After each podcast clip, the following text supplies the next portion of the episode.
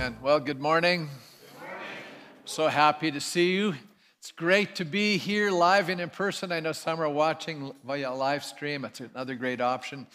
I want to just mention that beginning Wednesday, I'm actually launching uh, one of my adult classes. I'm going to actually be teaching a class on Zoom on the book of Ephesians, and it's actually going to go 11 weeks in the fall and 11 weeks in the winter. So 22 weeks on the book of Ephesians. A really phenomenal study. So if you'd like to sign up for that class, that's great. I know Karen Lesher is going to be uh, offering a class as well here in another couple of weeks. But I just wanted to mention that one this Sunday because um, how many know Wednesday's coming pretty quickly? So I'm just giving you a heads up to register for that as well because there's actually notes. Everything's free. We send you the notes via email right to you prior to each class.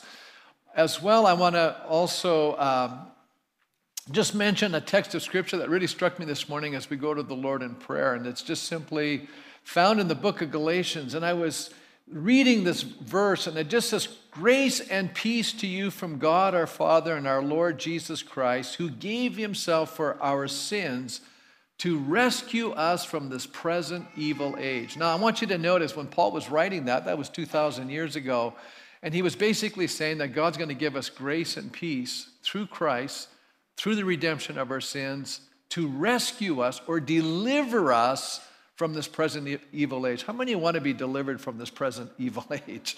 But I want you to know it's actually possible. You can actually experience that not just in the future, but right now as we experience the grace of our Lord Jesus. So let us stand this morning as we go to the Lord in prayer. We're going to continue our series from the book of Proverbs.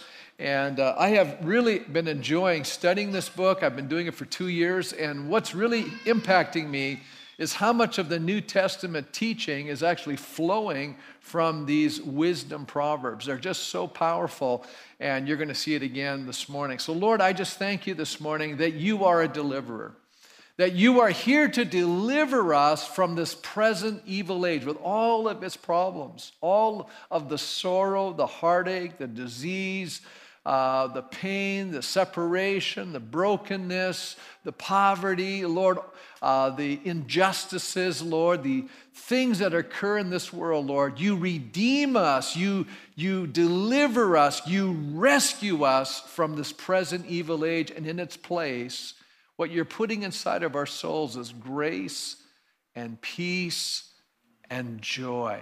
And so, Father, I pray today, even as uh, the men and I were gathered for an hour through Zoom praying and interceding for our church this morning, and I thank you that we were praying for joy, we were praying for peace, we were praying for grace.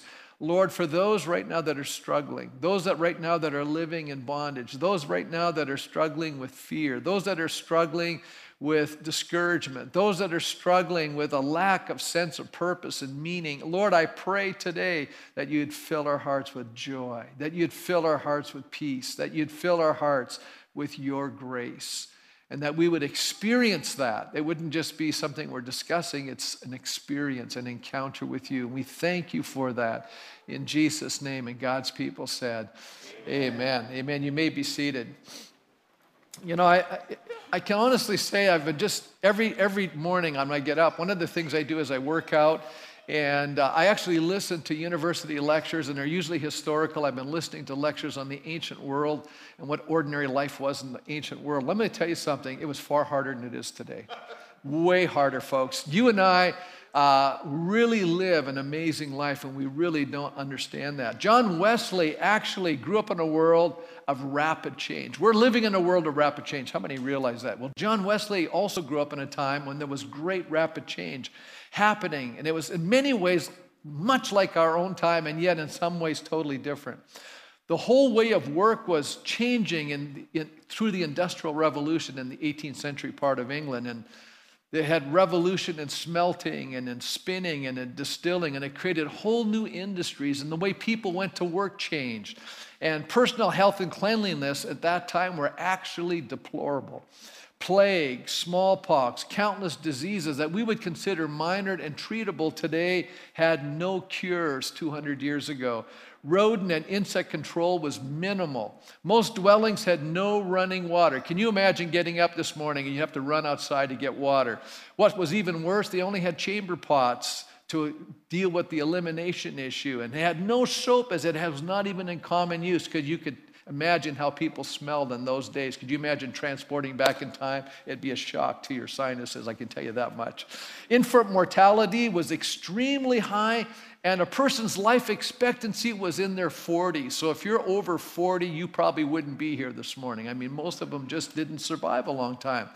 And one of the great indictments of the age was in William Hogarth prints about the conditions of life around him. So he has these paintings that he would print, uh, paint out. And, and in two of his prints, one called Gin Lane and Beer Street, they actually rival in some respects and surpass present day city scenes. And then in the, the one print, I, I looked at it on Gin Lane, there was a picture there of a mother who was in rags and was letting her baby uh, her crying baby fall to its death while she obliviously sought momentary pleasure in a glass of gin.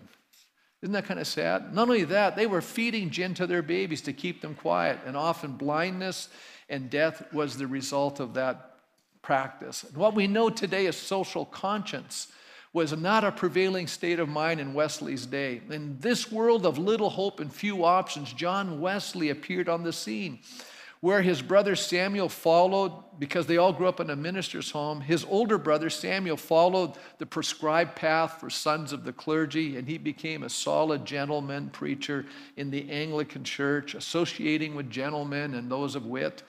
John and Charles, his younger brother, took a totally different path that was hazardous, required much self sacrifice, and John himself decided to live on a stipend of 28 pounds annually, which is below the poverty line even in our own day. And even though Wesley produced prolifically writings and made a lot of revenue from it, he gave all of those monies to charities and to ministries, and he didn't keep it for himself. Uh, Charles turned down actually a fortune that he was inheriting from a relative in, in Ireland so he could continue to do the work of God and not get tied down to lands and all the rest of that. So I asked the question what makes people do those kinds of things. In other words, what made them motivated to give their lives in such a dramatic way to serve their countrymen with the gospel? Isn't that a great question? In other words, I, am basically uh, asking a question today what makes people really walk in the fear of God? What does it mean to actually walk in wisdom? Because uh, that's what we're going to look at today. What does it mean to be a wise person? What does it mean to walk in wisdom? What does it mean to live a godly life? I mean, you know, the book of James teaches us, you know, if any man or woman lacks wisdom, we can ask of God. And how many recognize that you and I need to understand the way of wisdom, the pathway that we're supposed to be walking on? Now, we know wisdom is found in a person, but we also know that Jesus taught us how to live. And when I look at the Apostle Paul, I recognize he's writing to Timothy. He says, There are certain things that you need to flee, and there's other things that you need to follow. And, and the dawns on me where did Paul come up with these ideas? And where did Jesus come up with some other ideas that he, he speaks? You say, well, yeah, he's God himself. But it was already framed for them in the book of Proverbs, in this wisdom literature. So we're going to take a look at what does a wise person look like? What characterizes people who are walking in wisdom? And in Proverbs 20, I think we find two key elements that a person of wisdom actually does. And so I want to look at those two key elements. And uh, there's things that you and I are going to try to avoid, and there's things that we're going to see that we're going to try to embrace. And people who avoid these things and embrace these other things in their stead are actually going to walk in a godly way and walk in a way of wisdom. So let's take a look. The first one is knowing what to avoid. Now, how many know in life there are pitfalls? Anybody know that? There are some things you want to, you, you, you don't want to get off the road, right? There's some places that you, it causes great damage. And we're going to take a look at God's pathway. God's path leads to a godly, healthy, and fruitful life. What we discover, it's not, is that we're, we are not to be under the influence of, we're not to be controlled by certain things in our lives, which will then affect our behavior, jeopardize our credibility and fruitfulness in this life. And so let's take a look at the first thing that we're warned about. And it's immediately in chapter 20, verse 1. We're challenged to avoid chemical addictions. Isn't that interesting? Uh, we're living in a culture today that's legalizing things, and yet the scriptures are teaching us to avoid certain things. Now, look, look at Proverbs chapter 20 and verse 1. It says, Wine is a mocker, and beer or strong drink, the word beer there is a, as a translator's decision, or strong drink is a brawler. Whoever is led astray by them is not wise. Okay, here wine is described and beer is described basically in a metaphorical term. In other words, their behavior when you, when you indulge in or under the influence of, of, of wine and beer, when you're under its influence, these are the characteristics that are going to flow from your life. You're going to become a mocker. You're going to become a scoffer. You're going to brush things off. You're going to, you're going to you know, laugh at that which is sacred and holy. And, and not only that, it also says it leads you astray. Now, it's that interesting word, astray. It's a Hebrew word, a saga, which means to stagger. Isn't that interesting? So it's not only, you know, they're translating it lead you astray, but you can translate it wine and beer, and uh, wine is a mocker, beer is a brawler. Whoever is led, whoever is, is staggering by them is led, as you know, is, is not wise. Now, why would he use that term, you know? Because I think it's playing on what happens when one is intoxicated. It impairs not only our motor functions, but also our mental clarity. We just don't have it together.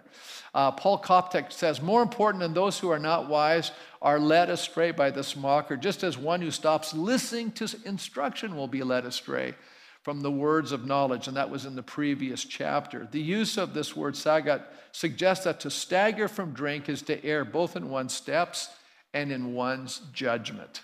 You know, Interesting play on words. You know, Hebrews love to do this. They love doing that kind of thing. Henry Ironside, who lived in a different generation, wrote regarding alcohol. He said, No other vice has so cursed the world and caused such awful misery and suffering as intemperance. Intemperance means you're not willing to control yourself. You're, you're, not, you're not taking this in, in, a, in a very moderate fashion. It's out of control. And how many know people are today are out of control? There's a lot of people battling with addictions. Can we say that's true?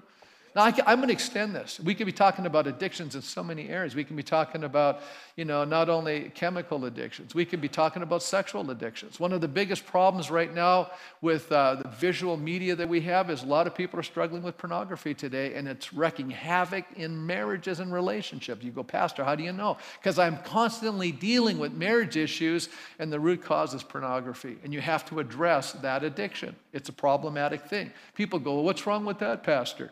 I'm going because what it's doing is it's messing with your head and it's making you focus on the wrong thing. And it destroys the hard work of building meaningful human relationships. It's very important that we need to know these things. He goes on to say, uh, here he says the wretched victims of the wine cup has been numbered in hundreds of millions yet satan has no difficulty in persuading thousands of reckless youths to daily start upon the same fearful road that has lured these untold hosts to ruins. Now you, you can say well pastor you know and he does say this. Uh, he goes like uh, he says like every other creature of God, wine has its place. Scripture recognizes its medicinal virtue and a lawful use also when needed. And Paul talked about Timothy having a little wine for stomach's sake. That's a medicinal purpose. You know, Scripture doesn't say you can't have a glass of wine. It's not suggesting that. What it's saying is you can't become intemperate. But how many people, they start out having a social drink, but then they become, there's a problem comes into their lives, and they find that they're overindulging to address the issue. They begin to cope by drinking more and more, and we, we've all seen that happen. So, how, how easy it is for this to become a snare that destroys both the will and wrecks the life. And, and some of us, we've experienced this. We understand how difficult this is. But a lot of people are oblivious to these things.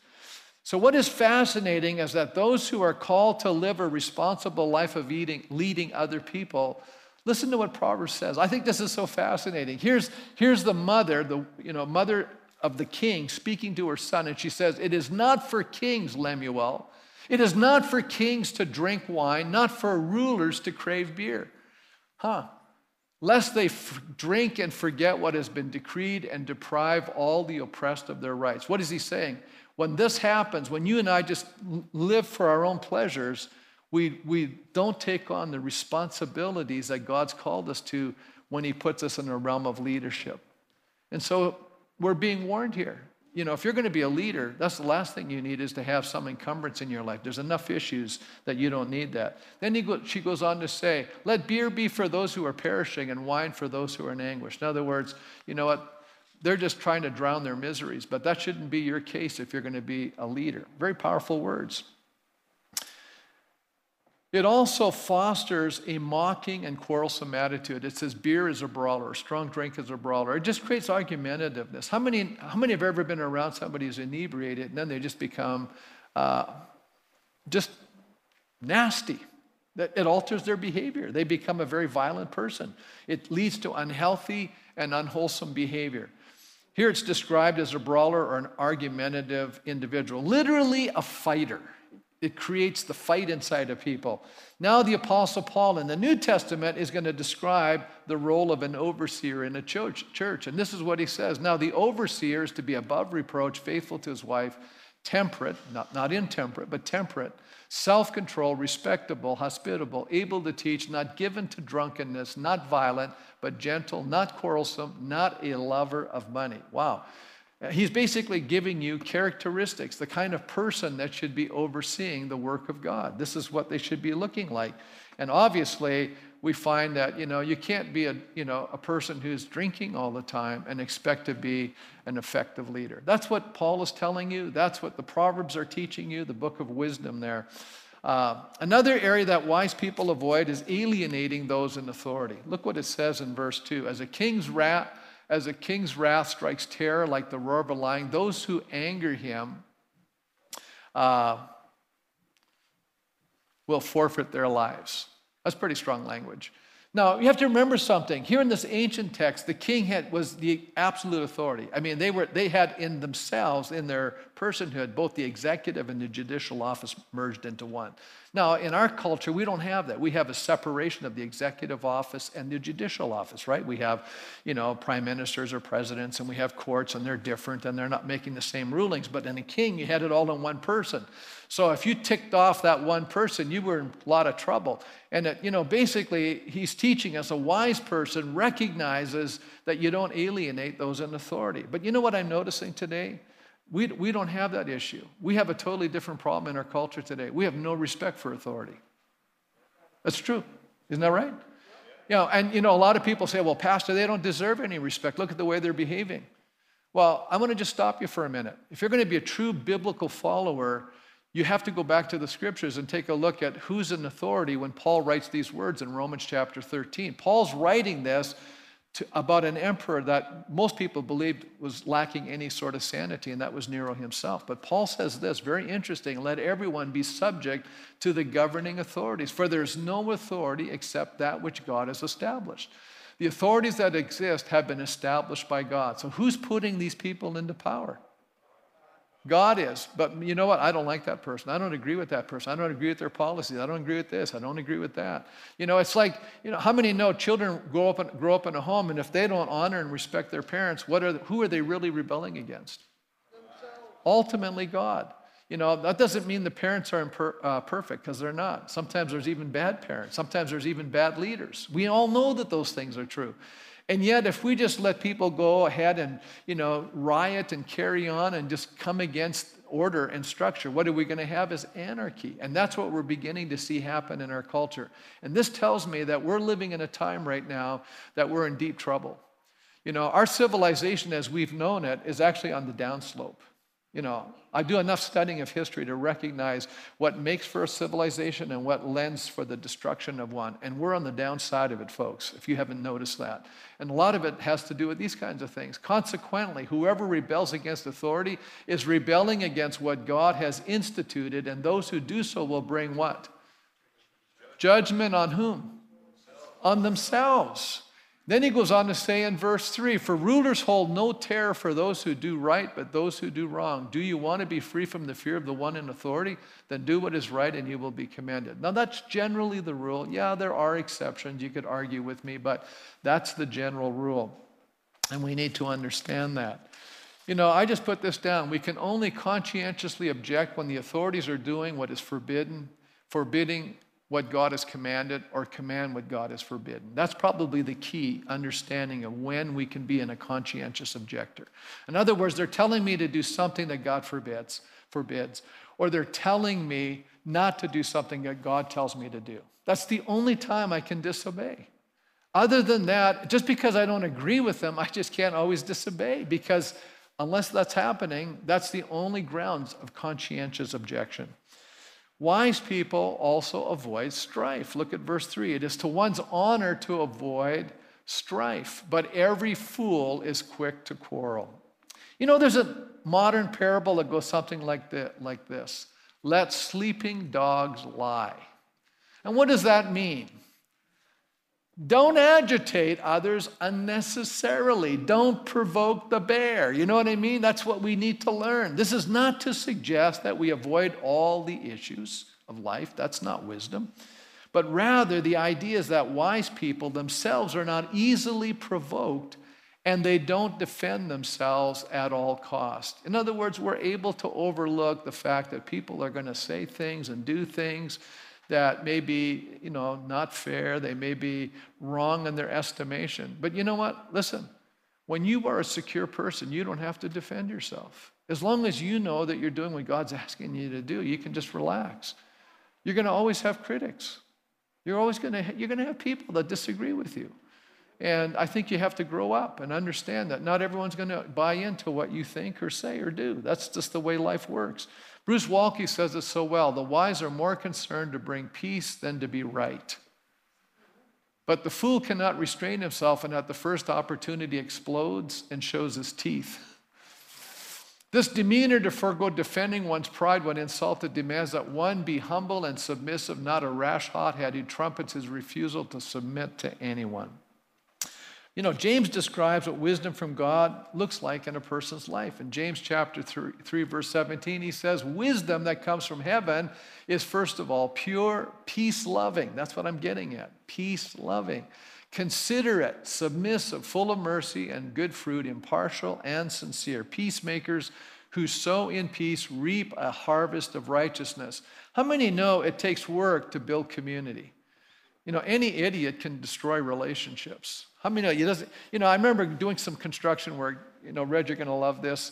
You know, he, he told me the other day, he says, You're just the intellectual. I, I don't expect you to have all this practical wisdom. You know, I do know a little bit, but no, I know enough just to be dangerous. But I remember one time when we first bought our first home, and, you know, we didn't have a lot of money, so we bought one of those fixer uppers. And uh, so I had a friend that came over and he was helping me fix up our house. And we were to take apart this fireplace. And I didn't know anything about this. And I said, Well, how do you do this? And he says, I'll show you. He took his hammer and he drove it into the wall and started pulling. He goes, Just like that. Do you know it was no problem for me to follow suit? How many know it doesn't take a lot of skill to destroy things? you know? But putting it back together the right way takes a lot more skill, right? How many know that's true? Building things is a lot harder than tearing them down, right? You know, and you know, a lot of times in life, we're, we're really good at criticizing and tearing down, but how many know it's a whole different story to build up? It takes a lot more skill and understanding to build things than it is to tear down. How many know it's easier to tear apart a relationships, far harder to work at building them up and really making them strong and beautiful, and, and it takes time to do that. Now, here's the fourth thing that's stated here in Proverbs 20 is that a wise person avoids gossip or those who speak too much. I think that's fascinating. Listen, it says here in verse 19 a gossip betrays a confidence, so avoid anyone who talks too much. Isn't that an interesting statement? So, what we're getting is the people that are walking in wisdom learn how to restrain their words. You know, a lot of times, I'm going to be honest with you, I don't always tell you everything I think. You know, a lot of times people are walking around telling me stuff, you know, I'm not going to argue with everybody's ideas. Why do that? If that's what they believe, let them hold their viewpoints. My attitude is I get to preach to you anyways. You're going to find out what I think eventually. So that's, that doesn't really matter. I, I'm more, actually, to be honest, who cares what my viewpoint is? I'm more concerned about what God's viewpoint is. That's what I want to discover. What does God think? You know, we all have opinions in this room. And I said it last week all of us are looking at life through a glass darkly. We don't have it all together. There's not one person, there's nobody that smart. The only person that could walk in this room and say, I know exactly everything is Jesus, if he walked in here and stood there. And then I think you and I could totally listen to him and he'd give it to us just flat out. And you know, it would be funny, some of, some of us would be arguing with him. you go, Well, how do you know that, Pastor? I wouldn't argue with Jesus. Well, the Pharisees certainly did. Come on now. Isn't that, that true? There was a lot of people arguing with Jesus. We're funny sometimes. Look at it says here, um, then there are those people, uh, Paul's writing, he's talking about the characteristics uh, of those people who are idle and go from house to house gossiping. And he describes them as busybodies who talk nonsense, saying things they ought not to. Isn't that an interesting description? You know, a lot of people are running around saying stuff they shouldn't even be talking about. That's what he's telling us. Worse still are those who criticize those who God places over them. You know, one of the things it teaches us is to honor our father and our mother. It says, if someone curses their father or mother, their lamp will be snuffed out in pitch darkness. Now, I don't know if you understand what that means, but Dr. Longman points out this proverb essentially applies a curse to those who curse their parents. A lamp may here stand for one's life energy, but whether or not the penalty implied here is death, horrible consequences are in store for those who treat their parents with disdain. And I'm going to even say this I think we have to start working harder at guarding our mouths. You know, James basically says be slow to speak, quick to hear, and slow to get angry. How many think that's good advice? Where's James coming up with this idea? From the book of Proverbs, because the wisdom literature teaches us that. Proverbs 21 23 says, Those who guard their mouths and their tongues keep themselves from calamity. How many can honestly say your mouth has gotten you in trouble a time or two? Anybody here want to say, yeah? So, what is that teaching us? Don't say so much. Say, Lord, set a guard over my lips. Let the words of my mouth and the meditation of my heart be what? Pleasing in your sight, O Lord. You know, help me to be uh, less talkative. I remember as a new Christian, James really convicted me. That verse, chapter 1, verse 19, I, I read that so many times and I went, okay, I got to deal with anger issues and I got to deal with talking too much. You know, and I just thought about that. I just said, Lord, help me to shut up. Lord, help me not to get so uptight about things. How many think it might be a good prayer? You know, I mean, obviously we need help. Does anybody here else need help with your with issues in your soul? I do. I always pray, Lord, I need some big time help here. Can you kind of shut me down here? Then it says this in Proverbs 10 19. I'm quoting it in the Holman Christian Standard Version. When there are many words, sins is unavoidable. But the one who controls his lips is wise. In other words, in much words, you're bound to say the wrong thing. How many know it's easy to offend people? How many have ever been sitting there talking to somebody and you're giving your viewpoint and you have no idea the other person thinks totally the opposite of you? Later on, you find out and you're going, What an idiot, you know. If I'd have been smart, I'd have kept my mouth shut, right? And that's what he's kind of talking about here. Richard Clifford says, Ordinarily, abundance is good and scarcity is bad, but with regards to words, the opposite is true. Words should be few and well chosen. And I will say it this way please think before talking. Yeah. Right? Because sometimes we don't, we're just babbling, you know. You know, we can hardly wait. And sometimes when we're in a conversation, we're not even listening to the other person. We're ready to fire off our own response. Nobody else guilty of that kind of stuff, you know? See, what am I saying? I'm saying maybe we ought to work harder at listening to what people are actually saying or what they are actually trying to say. Because how many know sometimes people don't exactly say what they mean, but what they mean may be different. And sometimes when we're listening, we can actually pick up oh, I think I know what you're trying to communicate. I don't think you're saying this, but you're actually trying to say that. And I think that's important. So, now we've looked at some of the things we should avoid. Let's take a look at some of the things we should actually embrace, some of the things we should pursue. We're like the Apostle Paul when he said, you know, oh man of God, flee these things, but now pursue these. And then he gives us a list of what to pursue. It says, what is it that we're to embrace? If we're, if we're going to do what is right, how many know it often negates what is wrong? It's almost a displacement. How many know it's pretty hard to be telling lies if you're telling the truth? You're either doing one or the other. So there's a sense that when you're doing the right thing, you're displacing the wrong thing. So let's take a look at some of the things we should be learning and working and asking God's help to actually walk in this path because this is the path of wisdom now. We've avoided those pitfalls, right? You know, we're not going to get entangled with addictions. We're not going to be talking too much. You know, we're going to avoid the gossiping. You know, how do you know where, where's, the, where's the biggest gossip source going on right now? Probably social media. And some of us, we bury our head in that. And maybe just evaluate how much time am I giving to social media versus how much time am I giving to the Word of God? And if it's a far more significant amount, maybe you need to change the timelines you know, and say, you know, instead of spending three hours in social media and 20 minutes in the Word, maybe I should spend three hours in the Word and only 20 minutes in social media. Maybe that'll change the way my mind works. It's just a thought. Okay, let me move on. First thing I think we should embrace is diligence. Diligence. We should become a diligent people. It's evident in every aspect of our life. A wise person, they're diligent in their relationships, they're diligent at work, they're diligent in their study, they're diligent in their worship of God.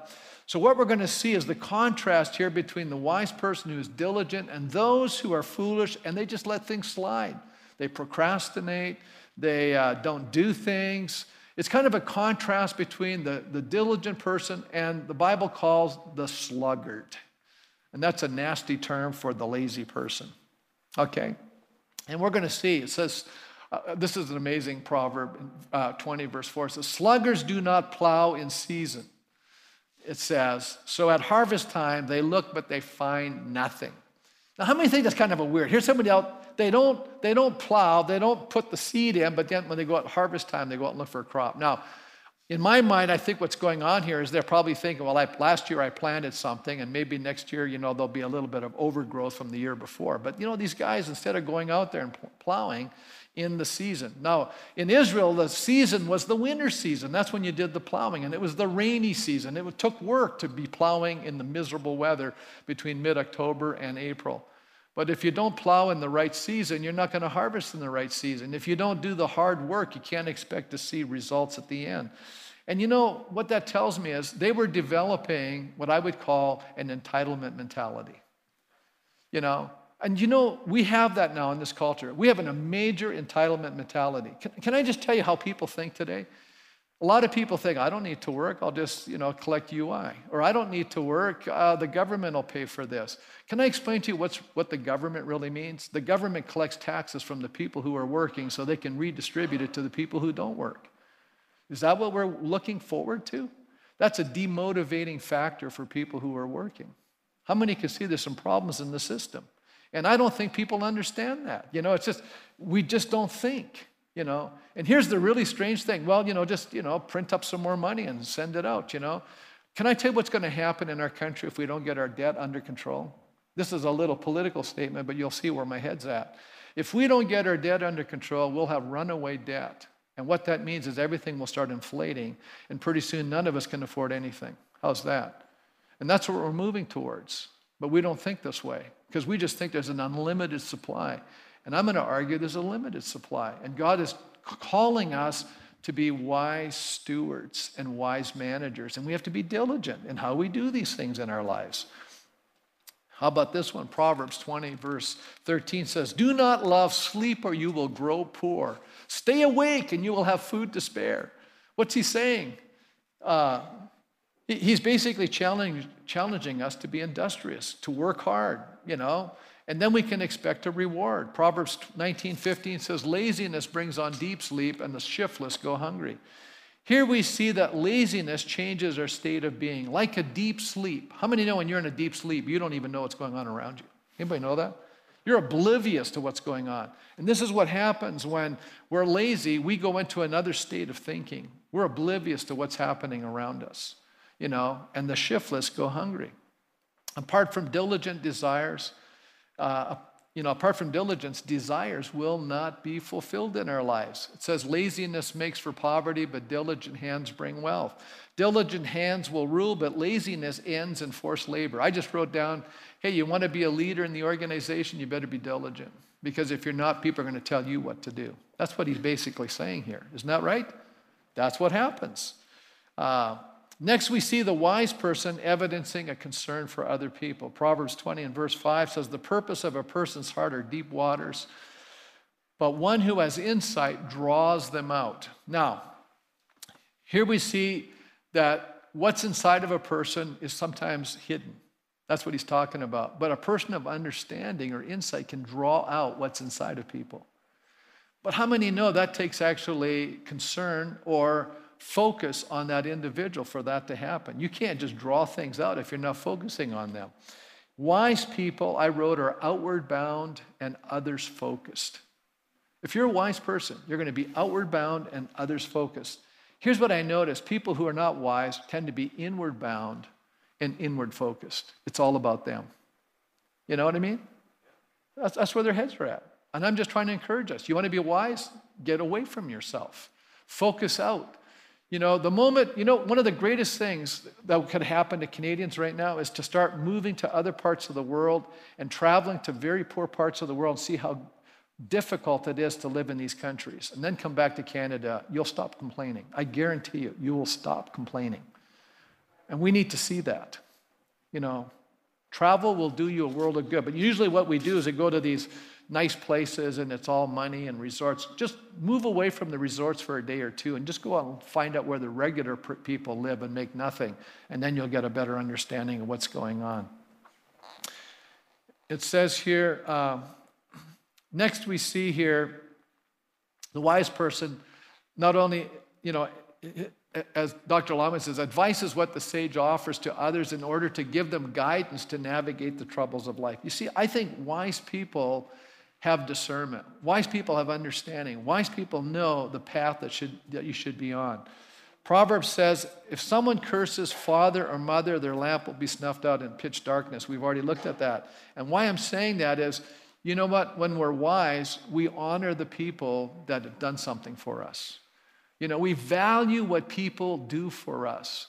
You know, kids that walk around never appreciating their parents, that's, that's folly. That's what a foolish person does. A wise person is filled with gratitude and thankfulness, especially for people who have done something for you at their expense. We should be valuing and honoring those people. Isn't that true? Come on, let's think about that. You know, and then, you know, God is the one that we need to understand who's going to take care of the injustices that come your way. Listen when he says, wise person, this does not say, I'll pay back for this wrong. That's a foolish person but rather wait for the Lord and he will avenge you. In other words, a lot of times you're going to be treated unjustly. It's going to happen, I guarantee you. Live this life for a long time and you will be treated unjustly at times. But a wise person doesn't retaliate. A wise person does good instead of evil. It doesn't allow the evil done to them to cause them to do evil in return. See, Jesus said a wise person blesses those that despitefully use you. In other words, let God be the one who deals with the situation. That's what he's telling us here. You know, the wise are also noted for their faithfulness. I love this. Proverbs 20, verse 6 says, Many claim to have unfailing love, but a faithful person who can find. Now, isn't it interesting? This word, unfailing love, I love that word. The Hebrew word is one of my favorite words in the Bible. It's the word hesed. Hesed is, if you think of it this way, it's a covenantal love. Do you know what? Listen, I want to encourage you for a moment. God's love for you and me is covenantal. And what is God saying to you? It's like a marriage. When you and I come to Christ, it's like we're getting married to God, and He says to you, I will never leave you nor forsake you. I'm going to walk with you through the good times and the bad times. Even when you're a stinker, I'll stick with you. That's, that's Hesed. That's a covenantal love. How many think that's beautiful? I love that word, Hesed. It's covenantal in nature. It's a love that's unfailing. It's an unconditional love. And yet, when I look around today, it, you know, the Proverbs, the wisdom people say this. You know, many say they have this kind of this kind of commitment to each other. He goes, not so.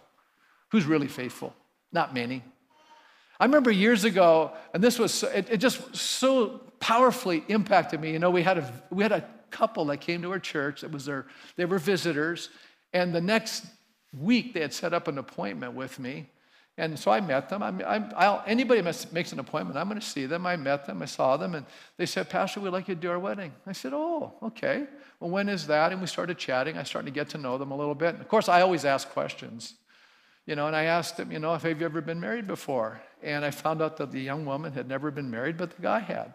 So I, you know, I just like to find out what's going on, you know, because how many know that your past performance is usually going to predicate future performance, unless there's a major change, and a major attitude change, a major transformation of life change, it's going to be repeating itself. So I said, Well, what happened to your first marriage? I said, I said, Were you a Christian? He said, Yes. I said, Well, what happened? He said, Well, my wife had uh, mental issues.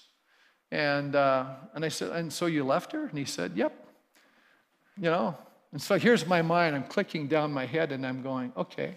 So I turned to the young woman and I said, What he's telling me right now, what you should be hearing is, he's going to be married to you for better, but not for worse. Can you imagine when I said that, what happened in that room? Uh, they never came back to the church. I didn't do the wedding. How many say, but Pastor, you hit it right on the head? Because what he was telling us by his behavior was he doesn't have hesed. He doesn't have that kind of committed love to this young woman. If she does something wrong, it's a conditional love. I can only love you if you're exactly the way I want you to be. Folks, that's not love. You know, that's something other than love. See, God wants to teach us what real love is, and God wants us to mirror that kind of love to a person. And I'm going to even argue most people don't even know what love is until they've been married for a while and they've learned enough of the idiosyncrasies and the difficulties in this other person. And then, in spite of all those things, you say to this person, I love you and I choose to love you no matter what you're doing. Now, I, I understand there's situations on unfaithfulness. I get all of that. That's stuff we can't control. But what I'm trying to tell us is we need to learn how to practice Hesed, just like God practiced it towards us. It's getting quiet in here. The wise lead blameless lives. It says here, the righteous lead blameless lives. Blessed are their children after them. Do you know that word blameless does not mean sinless, okay? As a matter of fact, let me help you define the word blameless. Because when we read it, every once in a while we go, well, what is he really talking about? What does it mean to be blameless? Well, the book of Job describes it. And listen how God describes blamelessness. The Lord said to Satan, Have you considered my servant Job? There's no one on earth like him. He's blameless and upright, and here's the definition who fears God and shuns evil. That's a blameless life. It's the person who's avoiding evil and embracing the good things of God. That's a blameless life. And that's what wise people do. They live blameless lives. So, what happens? The righteous have an amazing impact. The blameless person influences other people's lives.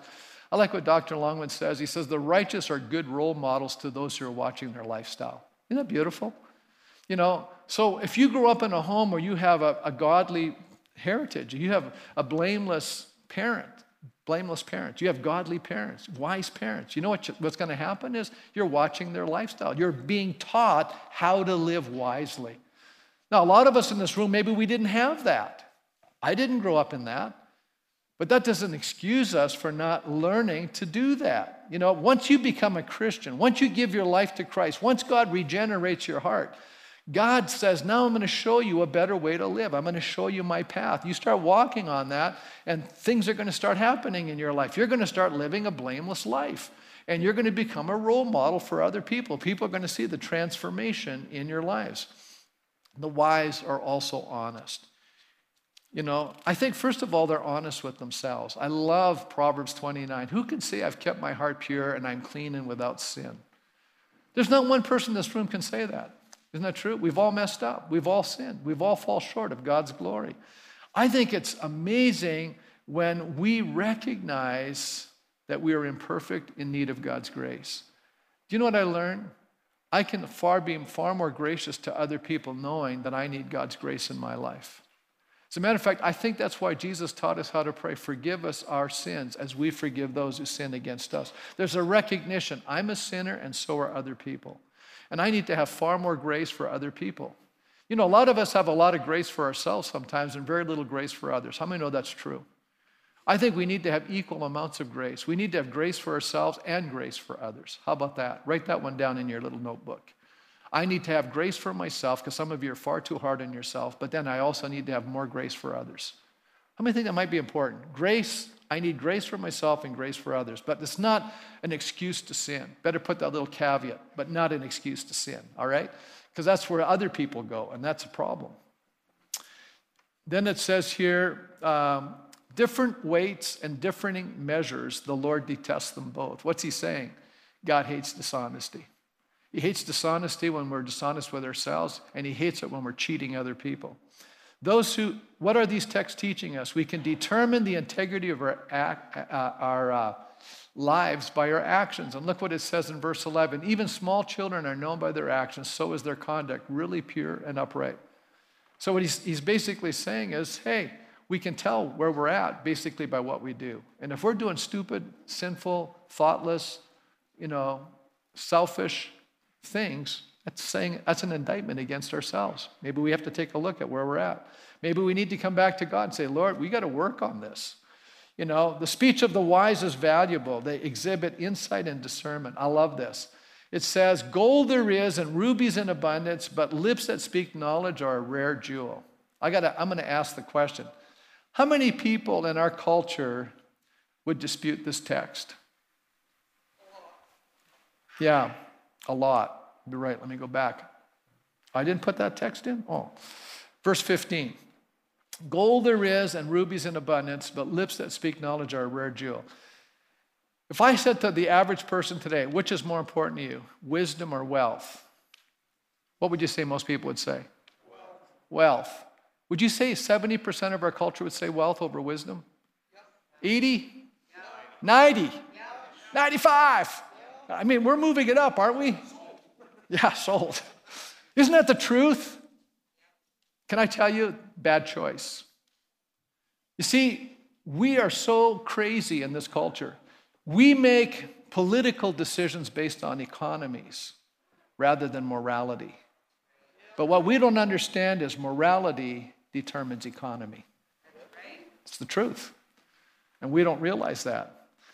Here's the benefits of wisdom Blessed are those who find wisdom, those who gain understanding. She is more profitable than silver and yields better returns than gold. She's more precious than rubies, and nothing you desire can compare with her.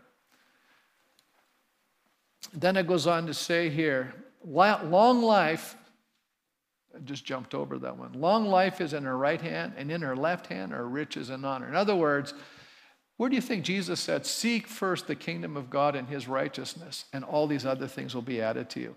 See, the problem is, it's not that God is against blessing us with things. God says, wrong priority. Get our priorities right. First things first. Wisdom over money or wealth, kingdom of God over the things of this world. When you get it right, God says, No, I can give you the other things you need to live on. I can give you honor. I can give you long life. I can give you all of these things. But wisdom has to take the precedence. It says, Her ways are pleasant ways and all her paths are peace. How many think that's amazing? If you stay on this path, what, what God is saying is, This is the right path. When you stay on it, good things happen to you. But you got to stay on that path, and there's a lot of pitfalls that are going to come. You have to avoid certain things, and then you got to embrace other things. And then we read the wise here uh, actually seek counsel from others. It says plans are established by seeking advice, so if you wage war, obtain guidance. What's he saying? When you make the major decisions of life, when you're making the significant, difficult decisions of life, what's he telling us to do? Go talk to some other wise people and run it by them. Why is he telling us to do that? Because every one of us in a major decision in life, we are subjectively looking at it, and we need objectivity. You know, when you get other wise people looking at it and they don't have the same emotional attachments to the decisions you have, they're able to look at it with a little more detachment and objectivity. And, you, and they can see things more clearly, and you and I can be blind to certain things. You know, you know, you know sometimes I laugh at our culture. You know, we, sometimes we, we choose marriage partners without any sort of advice from anybody that's older and wiser than us. You know, sometimes I look at these other cultures that have arranged marriages, and you know, I'm going, they're not that dumb at times. Sometimes they're doing it for the wrong reason. There's dire reason money. I get all that. That's bad. But what I'm saying is when you have a loving parent and they're saying, you know what, this is who you are and this is who this person is, and we can see this is not a good arrangement. But you know, when you're madly infatuated, it's really hard to see anything. It's getting real quiet in here, you know. All right, let me move on to the last one. Finally, the wise take responsibility for addressing evil when it's in their authority to do so. It says, A king's wrath strikes terror like the roar of a lion, and those who anger him forfeit their lives. We read that. When a king sits on his throne to judge, he winnows out all evil with his eyes. Love and faithfulness keep a king safe. Through love, his throne is made secure. So, what are we talking about here? Here's what we need to know we need to address evil. But where does that begin? You know, a lot of us are crusading against a lot of evils in our culture today. Here's my first step. If you're a wise person, you start where? Deal with the evil inside of your soul. Step one. Step one where am I at?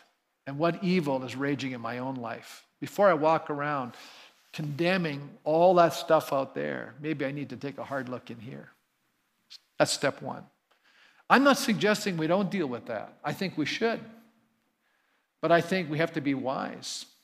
You know, we can't be indifferent and apathetic to evil because usually what happens then it leads to more evil if you don't if you don't address evil evil will continually bring about destruction what we're watching in our culture today is the emergent destruction that's happening in our society because we're allowing and propagating evil in our society today so how are we going to stop it pastor?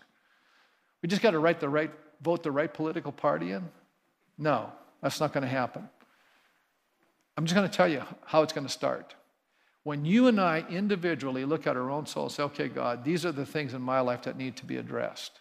When I, when I get my soul right with God, when I have my own personal revival, when I start becoming the wise person God's calling me to be, and all of a sudden I see other people in our church family and other church families in the community of faith start getting right with God and walking in wisdom, we have a revival. When we have that kind of a movement, all of a sudden it influences the culture.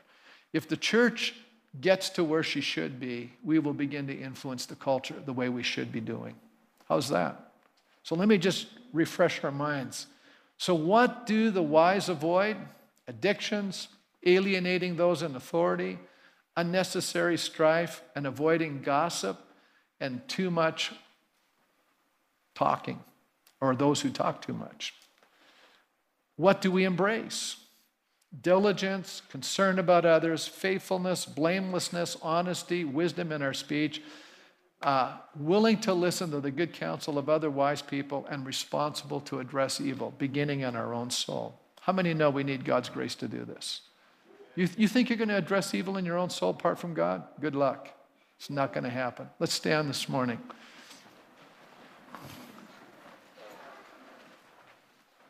How many say, Lord, deliver me from this present evil age? How many want that to happen? Boy, I, I, pray that prayer. Deliver us. But I read it this morning in Galatians. How does that happen? By Jesus coming and delivering me from my sin. I have to experience the delivering power of God in my own life. I have to begin to allow the power of God's grace and the work of His Spirit and begin to surrender. And here's what I'm going to say we have to let the Word of God judge us. A lot of us don't do that. We're judging the Word of God. Let's let the Word of God judge us. I think we need to be wise, like the psalmist says, Lord, search me. See if there be any wicked way in me. Let's begin there. God, do I talk too much? Do I gossip? You know? Am I argumentative? Do I have a rebellious attitude towards authority? You see how practical this is? How many are seeing this is quite practical? Let's evaluate our own soul. You know, where am I at with all of this? And Lord, am I diligent? Am I honest with myself? Am I honest with others? Am I concerned about other people? Do I walk in humility and seek the wisdom and counsel of other godly people and need their assistance to make significant decisions? So, with every head bowed this morning,